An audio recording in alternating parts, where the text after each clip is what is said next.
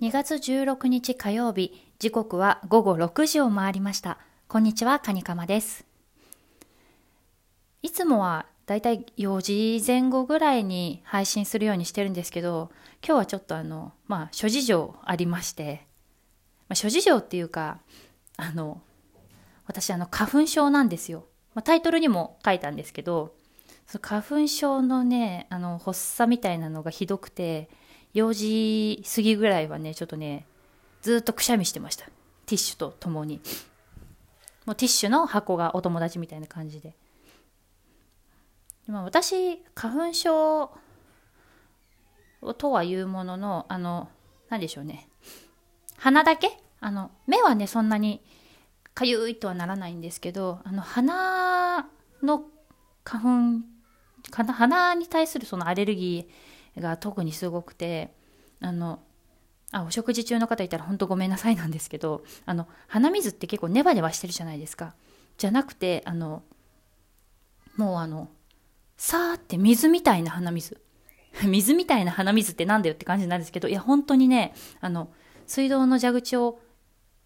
細くひねると、あの、ツーって、あの、水道の水垂れるじゃないですか。あの、一本筋にツーって。ほんとあんな感じで鼻からツーって鼻水が出ちゃうみたいな。で、そうなったら次は、あのね、くしゃみの、発作みたいなくしゃみが出ちゃうんですよね。あの、止まらない。しばらく落ち着くまで止まらない。くしゃみって言っても、あの、クシュンとかそういう可愛いのじゃなくて、なんかね、声で言うなら、あの、バエクションみたいな。まあ、最近あんまりいないですけど、よくあの、なんだろう。昔のそのテレビドラマとかでおじいちゃんとかがその作中でなんか誰かに噂されてんな、バイアクションみたいな。あ、逆か。バイアクション。うん、誰か俺の噂してんな、みたいな感じのあの大きいくしゃみみたいなのがずっとね、10分、10分20分ぐらいね、クシュンクシュンクシュンってずっと続いちゃうみたいなのがあるんですよね。で、いつもだったら気をつけ、薬を飲んだりとか、マスクしたりとか、気をつけてるんですけど、あの今日はね、油断しちゃって、っていうか今日はっていうか、まあ、今年はですね、もういつもだったらこの時期花粉が飛び始めてるっていうのは分かってるんですけど、ほら、もう新型コロナウイルスの影響で、もう日常的にマスクをするようになったじゃないですか。だからあの、マスクしてると、そこまで花粉が鼻に入ってこないから、あの、薬はね、まだ今年飲んでなかったんですよね。で、今日あったかかったじゃないですか。洗濯物を外干しして、で、ああ、全部乾いたなと思って、3時半過ぎぐらいに、あ、もう全部乾いたねって言って、あの、何も、マスクもせずに、そのまま出て、洗濯物取り込んで、で、部屋に入って、畳み始めたら、あ、やばい。鼻水、その水みたいな鼻水がツーって垂れて、でもくしゃみの発作の始まり始まりみたいな。いやまあ普通ね、その花粉症なのに外干しすんなよとかね、あとは払ってからあの入れるよとかね、もうそういうのはもうね、わうん、あるんですけど、もう今年はもうマスクしてるから全然大丈夫じゃんみたいな、なんなら少ないんじゃないのぐらいな、ね、思ってて、なんか油断してましたね。もうこれからは洗濯物取り込む時もマスクしなきゃなあ、めんどくさいなでもなみたいなね。ということで今日は午後4時でなく午後6時で配信をお送りしております。花粉症って皆さんどのぐらいなってるんだろう。なんか私の周りはあんまり花粉症じゃないっていう人の方が珍しくってうん。あ私のね夫はね花粉症じゃないんですよ。すっごい羨ましい。夫今ね30うん？30代前半か。30代前半ぐらいなんですけどあの全然花粉症じゃないからなんか私がそのバイアクションバイアクションってあのくしゃみの発作しててもなんかこう遠巻きに見るみたいな。大丈夫？みたいな。なんかすごいつら辛そうなのはすごいわかるけどその辛さが俺にはわからないみたいな。まあそうだよねって。これはねなってみないとわかんないんだよっていう。で、各いう私もですね、小さい頃から花粉症だったってわけじゃなくて、花粉症になったのは22、3歳ぐらいからなんですよね。それまでは、あの、全然、あの、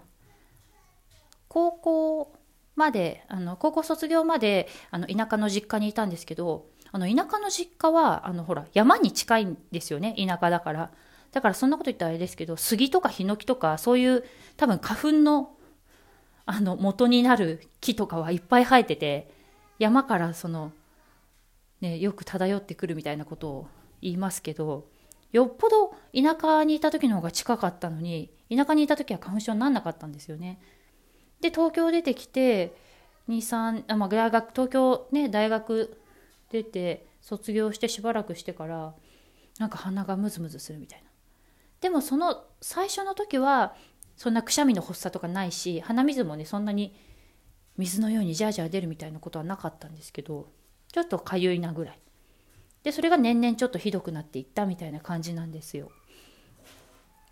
まあだから突然発症するんですよね花粉症って。でなんでなんだろうなと思って調べてみたら調べてみたらっていうかなんか誰かから聞いたのかなお医者さんから忘れちゃったけどなんかまあ要はアレルギーはコップの水理論だみたいな話をされたことがあってどういうことかっていうとあの人にはそれぞれアレルギーの許容量が決まってるんだと。でそれはその例えば、まあ、おちょこ1杯ぐらいの人もいれば丼1杯ぐらいの人もいると。でそれであのまあよくコップの水とかもそうかなコップの水、コップ、あ、コップ、コップの水だって。コップに水をジャーって少しずつでも入れ続けるといつか溢れるじゃないですか。で、それと一緒でアレルギーみたいなのは蓄積されていくものだから、年々年々って。で、それが溢れた時、その水が、例えばそれがおちょこだったり、丼だったり、あとは何だろう、ボールぐらいの人もいるんだけど、そのアレルギーのその、てんてんてん、その水水というかアレルギーのその許容量から溢れた時にそのまあ決壊した時にその人は花粉症になったりそのアレルギーの拒絶反応が出るんだみたいな話を聞いたことがあってああなるほどと。じゃあその18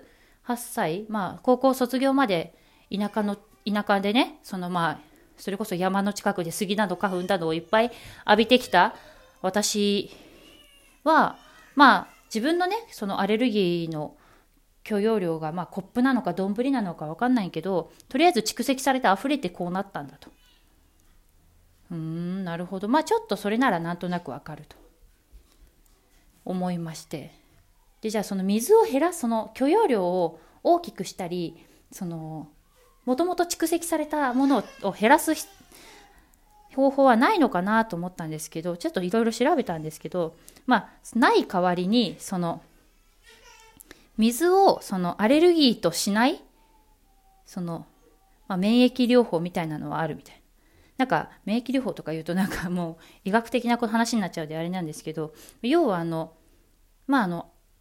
予防接種とかと一緒ですよね一緒って言ったらあれかなあのちょっとその毒性を弱くしたアレルギーの毒性を弱くしたその物質例えば杉だったら杉杉のアレルギーがある人だったら杉のそのアレルギーのトゲトゲ部分をなくしてそれを自分の体に取り入れていく。なんかよく聞くのは舌下療法あのベロ下の下下の下でてベロの下にそのちょっとずつ入れていって体をそのまあアレルギー物質に慣らしていく。でそれでいざ外部からアレルギーがの物質が入っても例えばほらくしゃみだったり鼻水だったりっていうその拒絶反応を少なくするってっていう方法があるらしくてあちょっと今年はちょっとやりたいなと思ったんですけどなんか私の近く家の近くではあんまりやってないかつなんかもっと前からやんないとダメだよみたいなことをお友達に言われてなんかえその反応が出てからやっても遅いよとかって言われてもっとみんな半年ぐらい前からやるんだよみたいなことをなんか保健師の友達に言われてあ、じゃあとりあえず今年はまあ我慢して、ちょっと来年にちょっと再チャレンジしようかななんていうふうに思ってる次第でございます。皆さんは花粉症どうですか？来てますか？辛いですか？なんかね、いい方法とかおすすめの方法あったら教えてください。あのみんなで乗り切りましょうね。だいたいゴールデンウィークぐらいまでだかな。うん、頑張りましょう。花粉症の方、一緒に。今日のところはこの辺でお相手はカニカマでした。